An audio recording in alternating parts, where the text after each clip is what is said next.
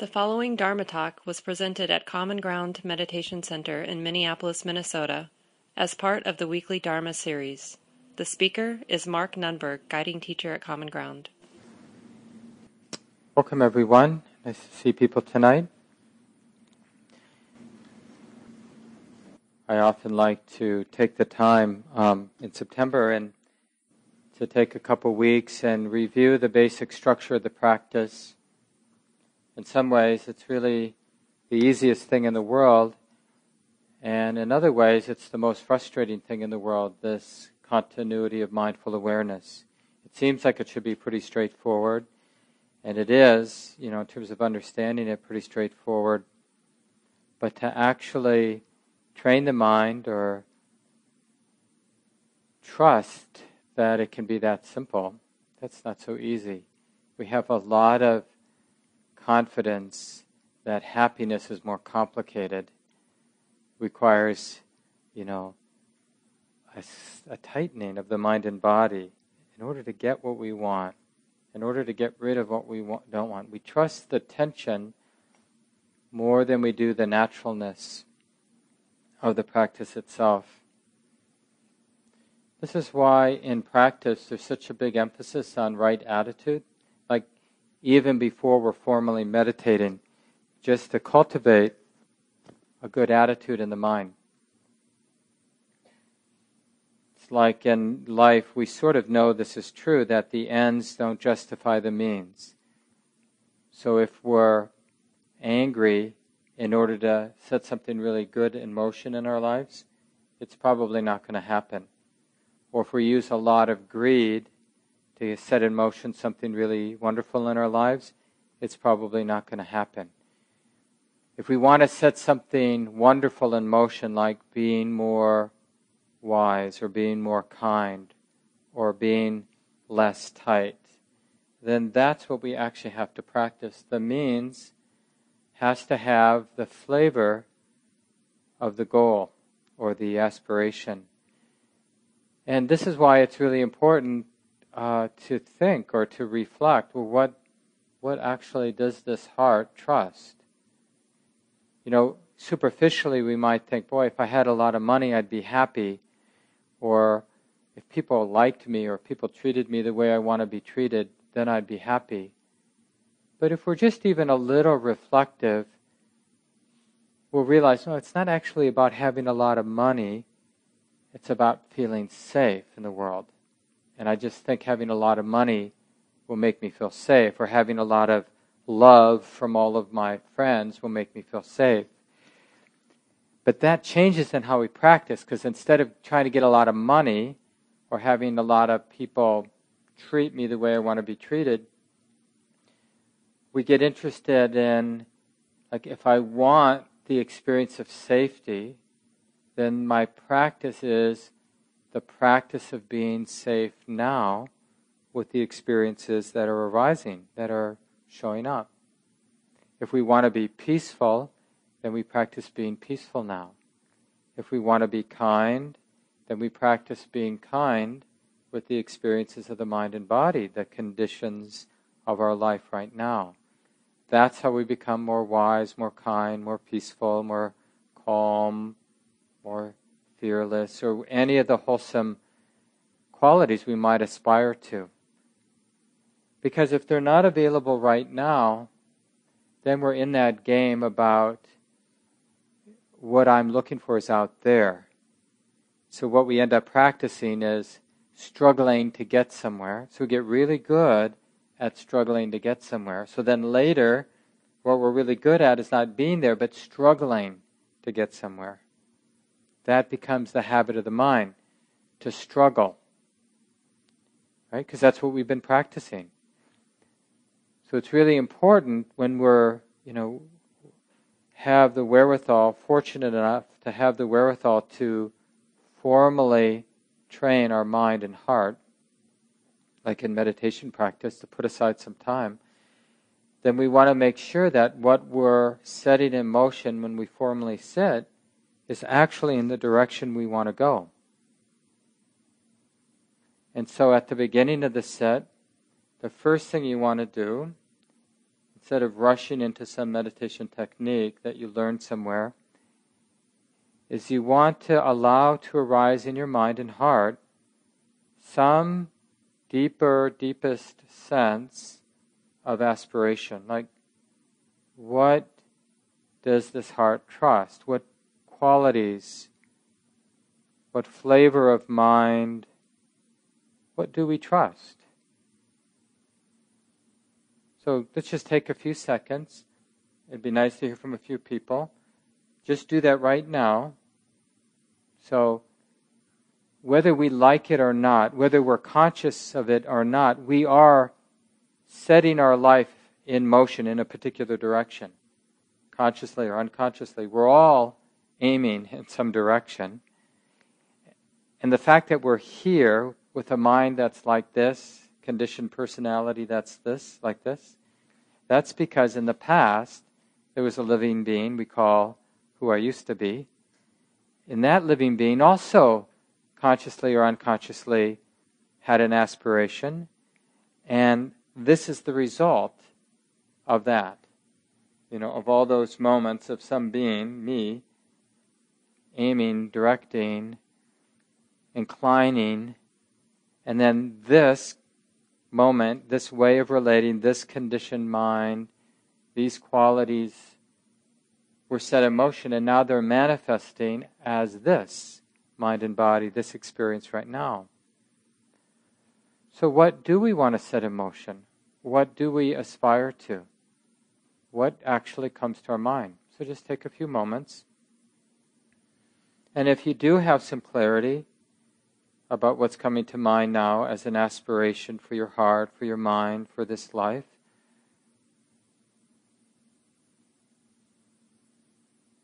in what way would you like to incline this mind? One way to think about it on your deathbed, what qualities of heart or mind would you like to be manifesting, arising in that moment? Or any challenging moment that is likely to arise down the road for us, what kind of mind, heart would we like to arise for us? What comes to mind? Yeah, Anne.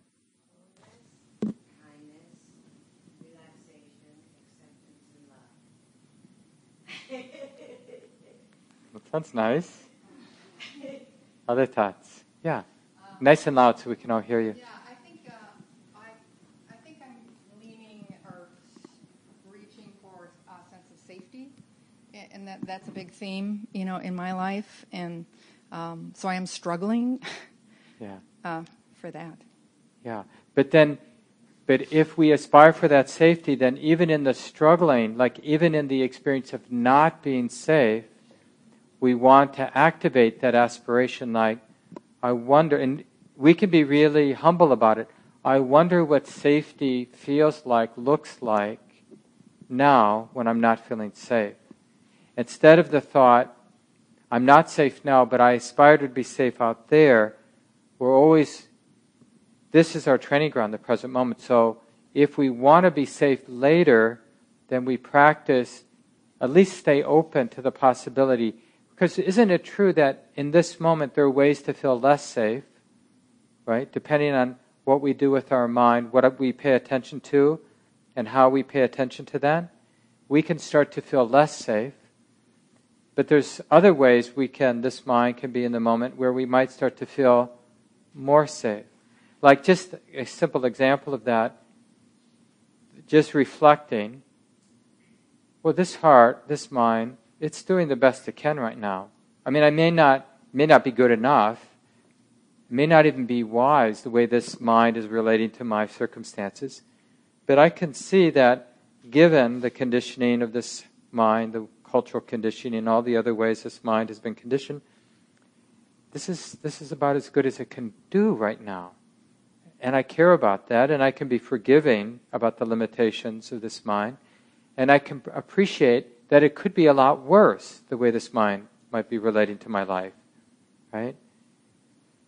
So already, I, that, that, that perspective already feels a little bit more safe than spending time judging myself or hating myself for, you know, being less than perfect. Thanks for sharing that.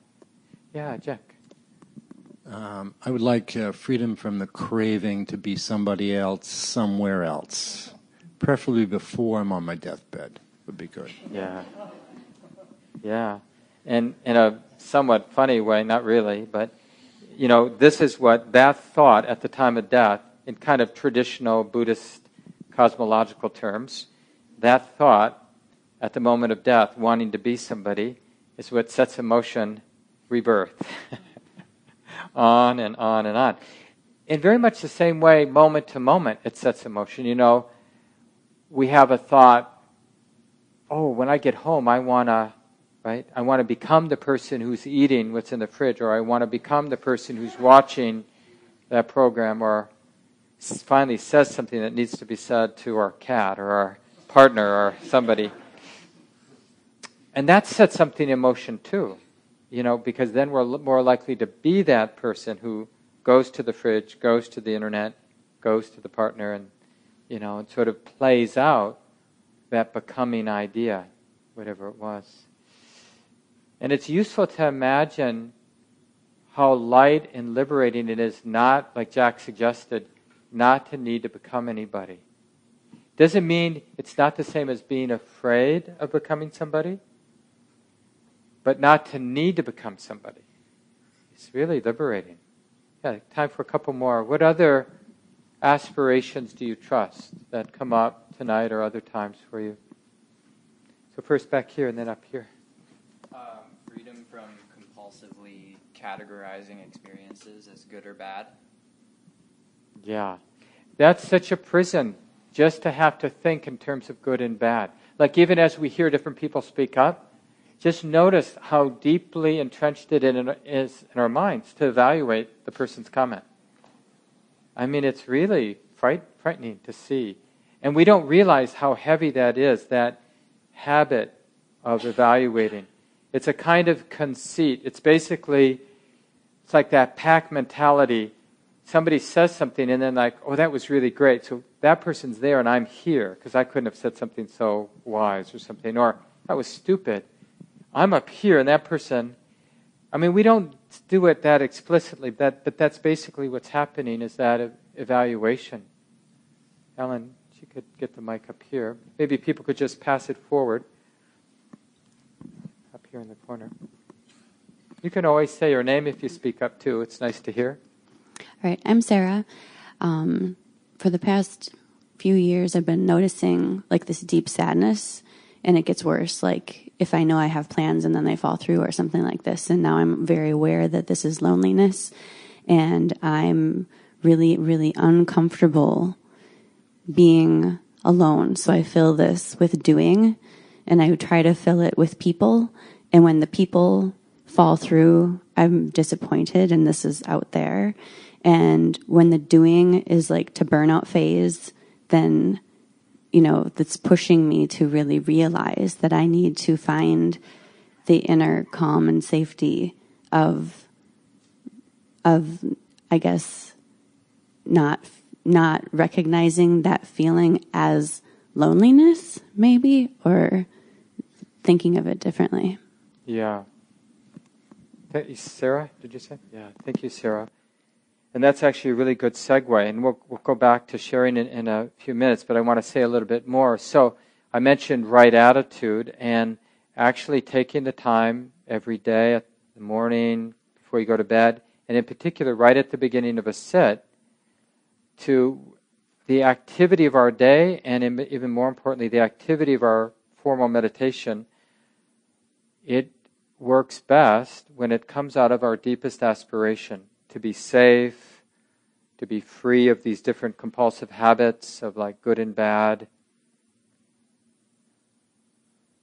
and or any kind of neediness, anything that feels weightful, to be free. So some aspiration for liberation from what's oppressive in life, or which what is free or beautiful in life. So it might be the aspiration, and just be realistic. It doesn't really matter may be expressed in terms of what the mind experiences as, a, as oppressive and weightful and not trustworthy, to be free of that, Or maybe it sees it in the positive, something that it does trust, like a love that doesn't come and go, a kind of universal friendliness and compassion.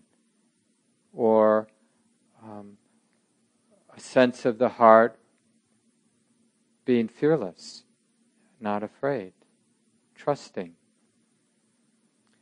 So then, once we have, like we've spent a few minutes touching base, touching ground in that deepest aspiration, and some days, some moments, it's going to be more clear, other days, less clear.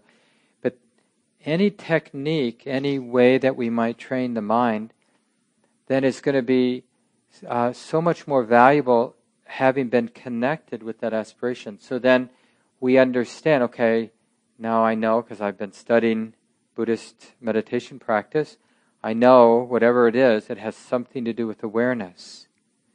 But then as we sort of bring up the instructions we've heard, it's in the context of that aspiration to be free for the heart's liberation, the heart's freedom. However, you particularly define it in that moment because that's important because it needs to be real. We don't want it to be some abstract, sort of theoretical or sentimental religious idea. We want it to be grounded in our experience. Like the liberation we seek is from the actual present moment oppression or fear or contraction that we're experiencing. So it's not theoretical. And then there, then we we know okay it has something to do with awareness. And then immediately you might notice like you trying to be aware. Okay, I should you know, for some of you who have more the type A personality, some of me who have that type A personality, and then immediately that contract, wait, wait a minute, that that attitude I'm using now to start my meditation practice, that is not in the same does not have the same flavor of that aspiration I was just reflecting on a few seconds ago. Okay, so trying hard to be aware, maybe that's not the way. Oh, yeah, I remember somebody saying once that awareness is already happening. So, okay, don't try.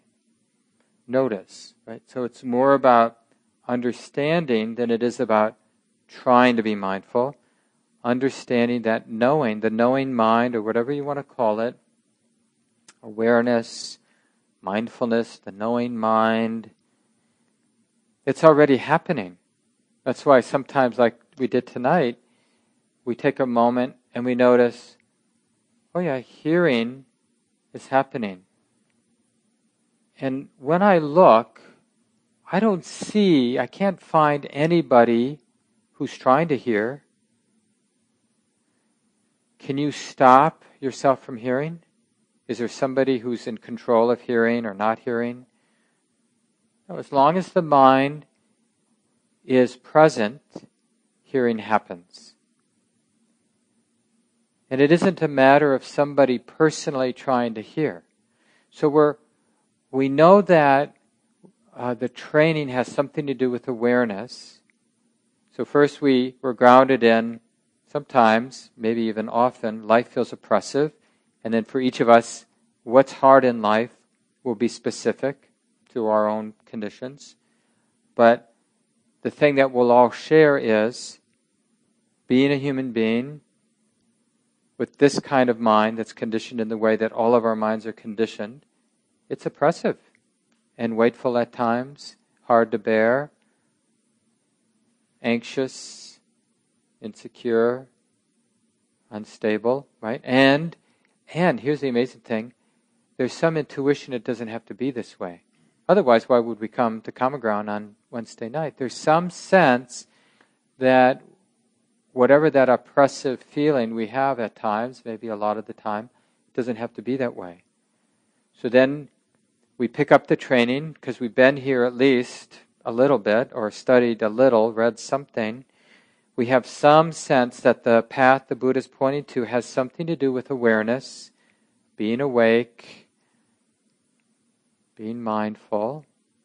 So we start to explore, and we have some sense that whatever that path of training is, it has to have some similar flavor to the aspiration, what we aspire to safety, freedom, ease, a sense of healing, a deep sense of healing, a deep sense of freedom. And then when we explore the experience of awareness, we begin to sense, oh, yeah, there is a way, I don't quite get it, I don't quite trust it, it's a little bit hard to grasp, but there seems to be a way to relax into the experience of knowing. You know, we all love those moments in our lives where we were just in the flow, laughing with a friend, or playing ping pong or, you know, building blocks with a kid or hanging out with our dog or whatever it might be. Walking in the woods, swimming in the ocean, making love. I mean, there's all these sort of things dancing, cooking. And we weren't thinking about the past or the future. We weren't trying to do a good job or afraid of not doing a good job. In a way, the experience, the actual subjective experience, was the whole thing was just happening on its own. And because of the absence of somebody trying to do a good job or afraid of doing a bad job or wondering what this is going to look like or how does this compare to what I did before, because of the absence of that mental activity, it felt really light and free. And the mind was aware. It wasn't like we were in some trance or some la la land. The mind was clearly there. The awareness was being aware. But it was really more about the absence of neurotic activity than about the specialness or the specificness of what was going on. So we have some experiences to draw on, and then the question is like, well, now as I'm in my formal training, doing my Buddhist meditation practice at home here at Common Ground. And we're connected with our deepest aspiration to be free, to be happy, to be at ease, to be fearless, or however we might language it. And we know it has something to do with awareness. And now we're exploring what awareness is. And then we can just sense, okay, if I if this heart aspires to freedom, aspires to love, aspires to release or fearlessness, and how might that be related to this experience of being awake or being aware or trusting the knowing, the mind that knows? So even if we never heard any more instruction except for those, you know, what I've said thus far, and then just went from there with trial and error, we'd get pretty far on the path. Because over and over again, you would notice yourself, like maybe you enter a little bit of that flow that I mentioned that happens sometimes in life. And then there we are, just aware of the body sitting, aware of the breath, aware of the hearing, aware of whatever is arising in the mind and body. But nobody is trying to control it, nobody's judging it, nobody's trying to make it different than what it is. And so that lightness and flow and ease and the absence of neurotic activity arises. And then we want to make it last or we want to make it better, and it ruins it. So even that little lesson would be quite instructive. Oh, felt really free, really right, really easy, really natural, like it was all happening on its own. And then there was a strong sense of a me who wanted to own that nice experience and make it last or make it better or tell somebody about it. And then it went away. So, what does that teach us? That whatever that is, it doesn't have to do with somebody wanting something. That somebody wanting something is in the opposite direction of whatever it is my heart actually intuitively gravitates towards, aspires to. That's like spiritual gold, even though it's unpleasant to have lost it. But the lesson, you can't pay enough money for a lesson like that. To really get that what, what this heart really aspires to, the freedom, the love, or whatever, has nothing to do with somebody wanting something. Because mostly, when you look like if we were to evaluate our day, you know, bring somebody up, sit them down here, and interrogate them about like every moment of their day, we would find that so many moments, the great majority of the moments, their pursuit, the pursuit of the mind, was trying to make something happen or trying to get rid of something, some kind of control, greed or aversion. And yet that completely contradicts that insight that we've all had, maybe not with a lot of clarity, but as we practice with more and more clarity, that whatever is, whatever experience of real love, so not an attached love, but a more universal kind of love or compassion, sense of well being, whatever those beautiful experience we've had, it's in the opposite direction of the experience, the normal, common experience of wanting to make something happen, or wanting to get rid of something, or wanting to become somebody. Those experiences are one thing in one direction, and the experiences of freedom, wisdom, love, ease, are in another direction. And we can we need to learn this over and over again because basically we have to uproot the bad habit of thinking that happiness comes by struggling, by hating what we don't like, by being greedy about what we do like, by shutting down because life is difficult, disconnecting, distracting ourselves, becoming superficial.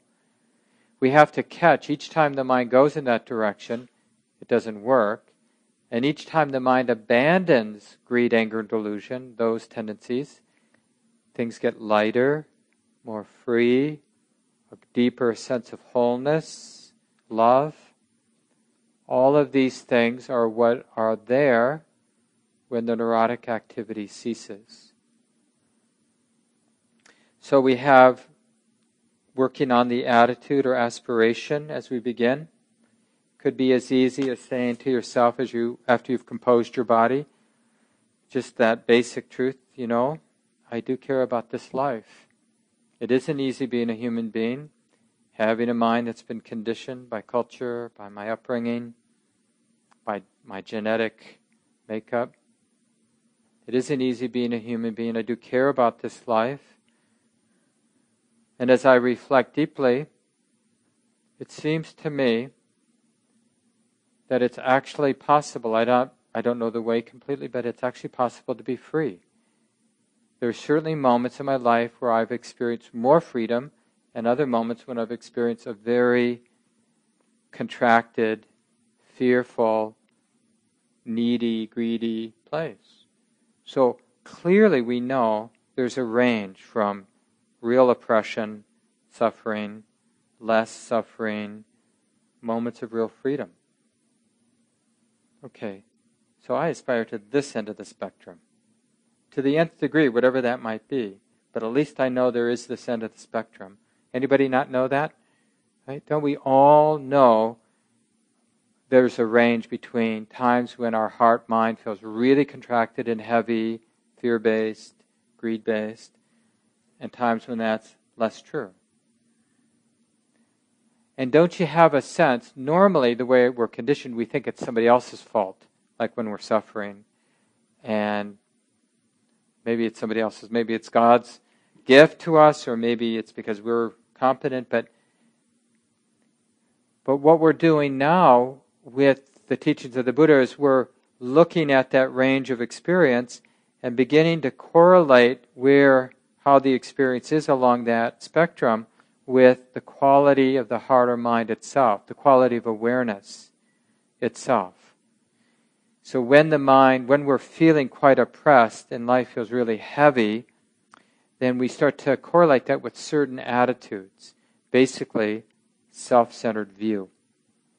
But you check it out for yourself because you don't want to just take it theoretically. You want to see is that true that whenever my life feels really oppressive, there's a really strong self centered view operating in the mind like, this isn't fair to me. I really want that. Why does that person get it? So you just check. And then notice also when things feel less oppressive, lighter, more free, love is more available and universal, then in those moments, notice the absence of that self centered view. It's not like the mind can't conceive of it, it's just that the mind, the thinking mind, or the mind that's operating, the heart that's operating, isn't dependent on ideas with a strong self view. Keep correlating, and then you understand the training. Right? So, first, set the, uh, clarify the aspiration, then take a moment, and this could last for a long time in your set, to, to basically contemplate the role or the place, the importance of awareness. How central it is to experiences of suffering, the quality of awareness, and how central it is to experiences of freedom.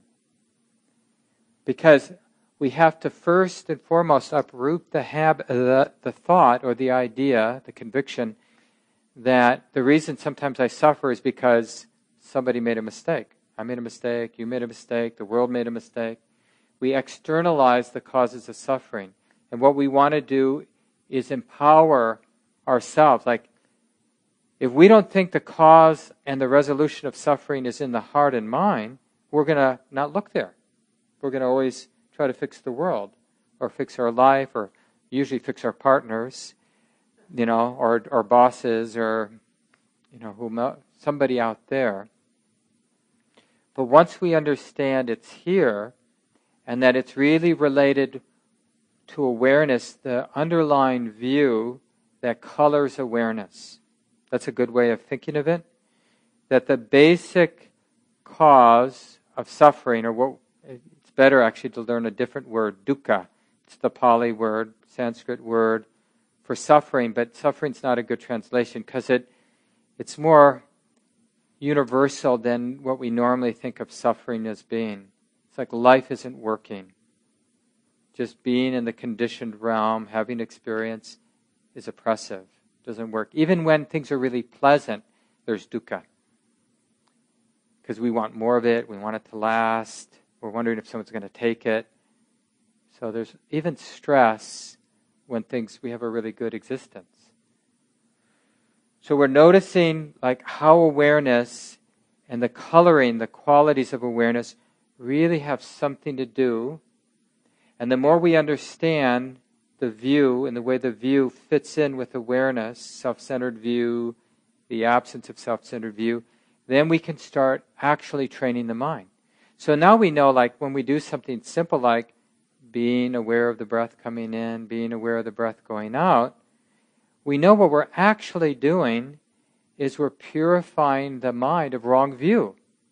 So when you train with mindfulness of breathing, and of course there are many ways to train. You can train with a, a specific object of meditation, like the breath, or you can have a more open awareness with whatever object is predominant in that moment. That's what's being known. But what we're really doing is we're practicing being in the moment without the mind being dependent on self view. And when self view arises, and it will, as you know, because it's a big habit, then we recognize oh, look at that. Self view, self drama, me trying to be with my breath, and there's suffering. There's stress or tension, contraction, the heart squeezed. And then another moment, two seconds later, and there's just breathing in and it's being known. The sensations of breathing out and they're, and they're being known. Breathing in and being known. Breathing out and being known. Nobody trying to be aware of the breath, the breath, nobody comparing this moment of being with the breath to how the sit was yesterday, or this idea of wanting to have a nice sit like I had before. There's just breathing in, the breath being known. Breathing out, the sensations of the breath being known. And then the mind notices. Not, you don't need the language yet, the mind just notices the absence of that squeeze. Everything feels light. The experience feels whole, not dualistic, not me trying to be mindful of the breath, but just everything happening on its own. The feeling of freedom, the feeling of natural love, kindness, what we call metta. It's all there. All the beautiful qualities that any human being would aspire to are just there because there's no self view operating. So, when whatever training you're doing, walking from your car to your office, and you just, oh, I could be mindful. Why not practice what I've been learning at Common Ground now? Well, we have we know it's something to do with awareness, and from our previous study, we know when there's an active self view going on, then there's greed, anger, and delusion in the mind, and things get tight and messy. And it's not about not trying to have self view, because that's also struggling. It's about noticing when there is self view, there's suffering, stress. When there's no self view, there's no stress. When there's a little self view, there's a little stress. And we keep correlating. That's the training. So we take up various trainings. Walking from my car to the office was my training. During that time, I'm aware of the physicality of walking, maybe seeing, maybe hearing, but I'm using the ordinariness of that experience of walking from my car to the office. But I'm really training is when self view arises to notice that it, it uh, correlates with suffering, stress. And when in those moments when there's not a lot of self view operating, it correlates with the absence of stress, freedom. When we're sitting in formal meditation, sitting still, the body relaxed and at ease, working with the breath, let's say, breathing in, knowing the breath is coming in, breathing out, knowing the breath is going out. Some of those moments, you're going to notice the self view operating and expressing itself in different ways. It may be that we're just lost in a fantasy.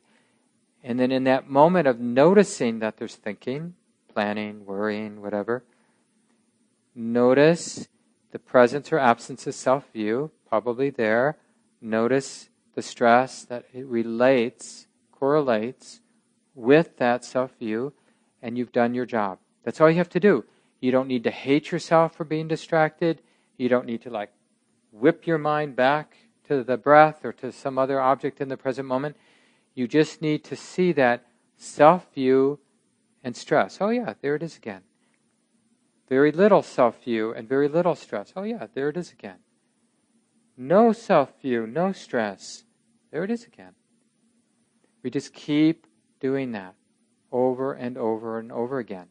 And sometimes it will be the stress that will cue you, like you'll be lost in thought, and then because you've been training your mind to go, oh boy, things are tight in the body and mind. And you look, oh, what's going on? Oh, this is being known. Oh, self view, stress. Got it. So it's that's the discerning activity of wisdom. Wisdom, what wisdom does in the mind, and it's not personal. Wisdom is just a little bit like awareness. It's just there. It's often, sometimes not very strong. But what wisdom does is it makes that correlation. It, it likes to connect the dots or comprehend. Oh, look at that. This kind of way of seeing, this way of viewing, and feels like a squeeze in the heart tightness in the heart. Or, oh, look at the mind not fixed, not taking things personally, not struggling to make things other than they are. Notice how open things are, how light, how much love there is, compassion there is, tenderness there is. Isn't that interesting? And again, it's not like this language is actually going to be going on in your mind. The discerning process doesn't, it's doesn't need language, doesn't need to be mediated by language. But to share it, of course, we need to talk in terms of words. I'll, I'll come back next Wednesday and probably for maybe two more weeks, and we'll keep looking at sort of basic review of our practice. But in the short term, just take the time when you sit, take a couple minutes, and reflect on your deepest aspiration. See if you can get a, a real intuitive sense of what this heart, what your heart aspires to. Some sense of release, freedom, universal love, and really notice that you trust that intuition. That means you have some experience. It's not something somebody told you you should have. I mean, maybe somebody did tell you you should have it. But what you're relying on is that direct, immediate intuition that it's right. Or as we say, the word faith or saddha in Buddhism, in Pali, the language Pali, the Pali language, means to put your heart upon. You, to, like you're willing to put your heart there. You're willing to trust. So what is that that we are willing to trust? And then because we've been sort of given some instructions from the Buddha, we know it's something about the way the mind is paying attention. That's what he says is the crux of the problem. And then he says, check it out. See if it isn't true for you. What I found was true for me that the origin, the cause for all suffering, all stress, all psychic weight has something to do with one's attitude or one's view, how one pays attention.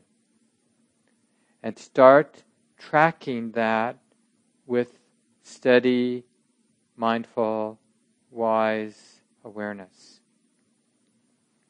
Tracking it continuously, doing that correlation that I talked about, and it will start to dawn in the mind, it will clarify in the mind oh, yeah, this kind of view is suffering, this kind of view is freedom from suffering. And that is what purifies the habits of mind, is seeing it over and over and over again. And then the rest is just patience. Keep doing it and start being inspired by how your life begins to change. Boy, five years ago, if I were in this situation, I'd be tied up in knots. I'm a, I'm a little reactive, but my heart doesn't feel very burdened. But in the past, it would have been hard to bear. We notice something's changed. It isn't what it used to be. Oh, well, maybe this practice works. So we have some time, about 13 minutes. It'd be nice to hear from you uh, more comments about aspiration, also your sharings or questions about awareness and what you've learned or confusion about what I said tonight, and then about what you've learned about self view and the absence of self view and the experiences that arise when there's a strong self view and ex- in your experience when it wasn't very strong or was seemingly absent. So, what comes to mind? Yeah, first, Max, you want to pass it back? Hi, I'm Max. Um, so I'm like attracted to the struggle. Kind of like at work, I want to like solve the problem. Like it's, I'm attracted to solving it, or like playing Mario Kart or something. Um, and how do you like practice being free, but still like have that passion that is just there? Yeah, I don't know about the the passion part. I mean, this part of it is just words, but the first point that Max made that I think is important is that we are addicted to the intensity of self dramas. So even our games, like when we play games, we tend to get revved up. Or when we watch movies, you know, we identify with different characters because it makes it more intense. If we're watching a slasher film, you know, hopefully you're not identifying with the aggressor. But it's like, you know, there's something exciting about um, the intensity of wanting, fearing. It's interesting how much we gravitate towards the intensity of fear, of greed, of passion.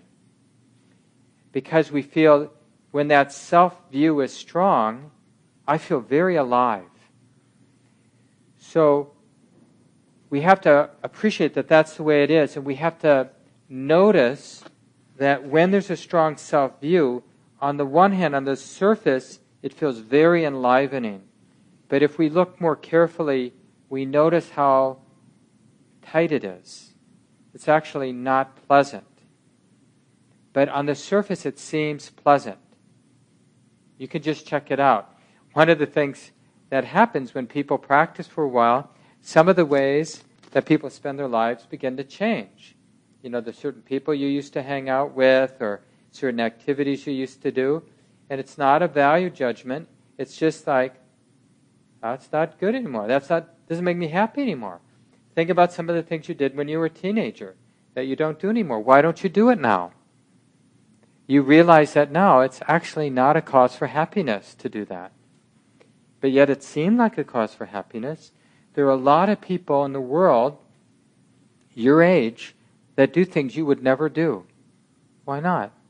Because you don't find it pleasing.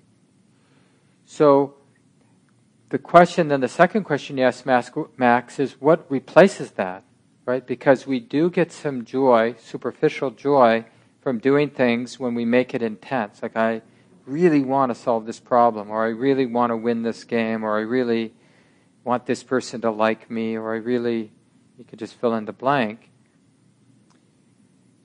And so it's, it's almost like a different, um, once we keep reflecting on aspiration, what we find more appealing than the intensity of drama is the release of the heart. The heart putting down a load. See, we don't even know that that's actually a way of happiness. It's kind of like we're carrying a 75 pound backpack, and it, we haven't even conceived of the, that as a possibility that the one is a backpack, and two, we could take it off. But anytime we be, we have an experience of putting it down for a moment, that experience of having held a 75 pound backpack our whole life and then put it down, even if we pick it right back up, we'll never forget that felt so good to put that weight down. And all of a sudden, instead of doing this distracting thing, so we're carrying a 75 pound backpack, well, if you actually are carrying a 75 pound backpack your whole life, it makes sense you'd want to watch an intense movie. Because temporarily you forget. The movie's so intense that you forget the intensity of having a 75 pound backpack on. But once you know you can take it off, gradually the mind shifts its orientation and it's much more interested in, like, how did it come on? Like, what does it feel like to put it on? And what does it feel like to take it off? You know, oh no, it's kind of partly off, but I'm partly holding it, or kind of picking it up, it's getting worse, it's getting heavier. That becomes more interested than video games, or winning at something, or being the one who solved the problem. I mean, there, there's an, a lot of natural and relatively wholesome activities we can be in that's not Dharma practice. But there's nothing as satisfying as putting down the load of self, self drama. There's nothing that is in the ballpark of that experience. But most of us haven't had clarity about how much freedom there is in that experience. So initially, our exploration is we don't have a lot of confidence, but we're interested enough to check it out. But then once you start having some experiences of being all locked up in some drama, and then, like in a sit, and then awareness and wisdom arises, and the mind drops the drama, that release conv- is pretty convincing like, oh, there's something to this practice. Because a moment ago, I was tied up in knots, and it was not pleasant, and now it's not a problem. Now, how did that happen? Why can't that happen all the time? These sort of ideas, thoughts come to mind, and we get drawn into the practice more and more.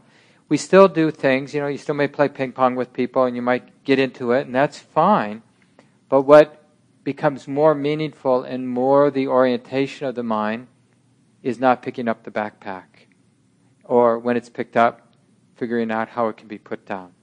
It's just more interesting to the mind. It's not like you're trying to be a good meditator or a good Buddhist practitioner.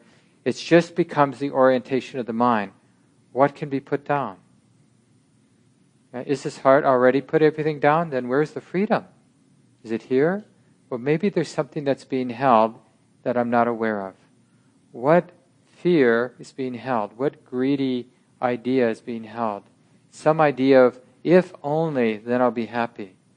What construction of the mind is being grasped now that's really a 75 pound backpack that could be put down? We start getting interested. Yeah, thanks, Max, for the comment. Yeah, you want to pass it over? Hey, I don't know exactly what I'm trying to say, but when you said aspiration and you said, what do you trust and what do you want on your gravestone or whatever, um, music came to mind for all three of those. And it's kind of a new chapter in my life right now, and I'm just wondering if you have any. Yeah, but I would ask yourself, what is the quality of the heart or mind that you're that comes that that's there when you're involved in music? Because that's the more relevant thing. What is the mind's experience or the heart's experience that you aspire to with music? Because why why music? Yeah, so that's what I would look at. So if if you're playing music or listening to music, and for some reason you're drawn to it, it's more like another thing someone might say is, "Yeah, I want true love. I, w- I want a partner in my life, or something like that, or I want to get rid of a partner in my life." that's what I aspire to. So whatever that might be, or wealth, but that's what we have to be like. Well, what is it about that? Oh, it's the safety in that, or Maybe for you with music, it's like the mind loses itself in it. Well, what is that experience? Oh, when the mind loses itself, it's really losing its neurotic, self centered drama. Oh, yeah, that's kind of what Mark was saying too. It's just that I mistakenly thought it was the music, but actually, what I aspire to is not the music, but the mind, the, the kind of neurotic, struggling, reactive mind disappearing. That's what I aspire to. And I just happen to know that experience when I'm involved in music, and I don't see it too many other places in my life. So, why can't that mind that arises sometimes in music arise in other places in my life? Thanks. I'll yeah. chew on that. Yeah, thanks. Time for maybe one more. Tom in the back.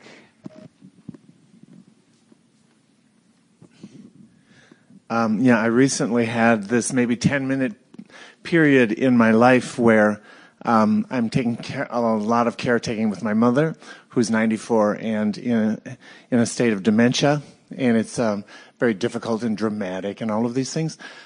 One one day last week, I I um, she asked me. She said, "Would you take me to that red car in the parking lot that belongs to Tom Carlson, and I and and and take me home?" And I looked at her and I said, Well, uh, I am Tom Carlson. and she said, Oh, I don't care. and then I said, You know, I said, Well, actually, I have to leave now. And um, I'm not going to be taking you, but I really. Um, I really want you to stay here because you're really getting better here. You're, you're doing, they're doing a lot of help for you. And, and she, um, looked at me and she said, I hate you. And I looked at her and I just went, that's exactly why I love you so much. and it just popped out, you know, and it was like, it was like this, taking this experience and, you know, just having this intention when I go there because I do love my mom. And, yeah. um, you know, and I felt so good about it. And she kind of had this little smile on her face. And then I left and I got to the car, you know, and then I, and, and I cried because my mom is three years old, you know, and uh, and then I realized, oh, she's never said that to me in my whole life, and I thought, God, that's that was my heart kind of opening to this. Boy, have I am I lucky? Yeah. You know, she says it. She said it now, but she really didn't mean it. You know. Yeah. So. And it's a good example because you could have wrapped yourself up in knots around an experience like that for weeks, months, years, even, right? But even really intense experiences, they, they might, on the one hand, be very poignant. We might feel really deep feelings of loss, like the loss of the mother you knew. But the lack of clinging, the lack of grasping, the lack of needing to control it is beautiful. Even though it might, there might be a lot of sadness and loss, the way the mind relates to the sadness and loss can be very liberated and, and free and beautiful. Thanks for sharing that, Tom. Let's just uh, take a few seconds and let go of the words. Appreciate being here together in community.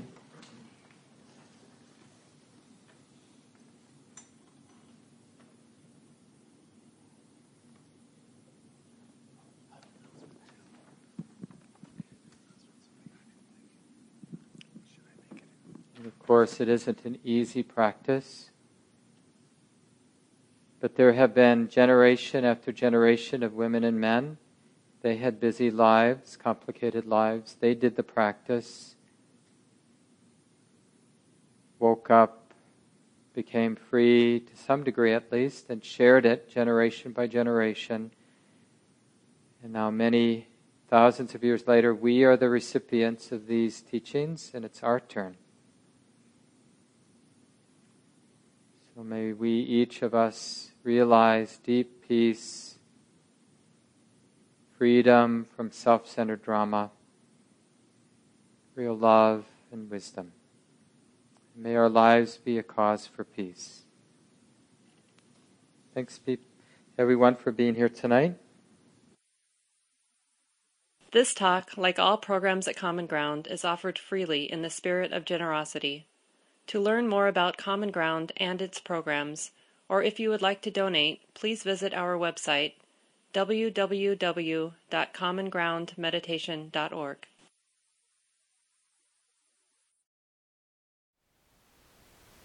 Thank you for listening. To learn how you can support the teachers and Dharma Seed, please visit dharmaseed.org slash donate.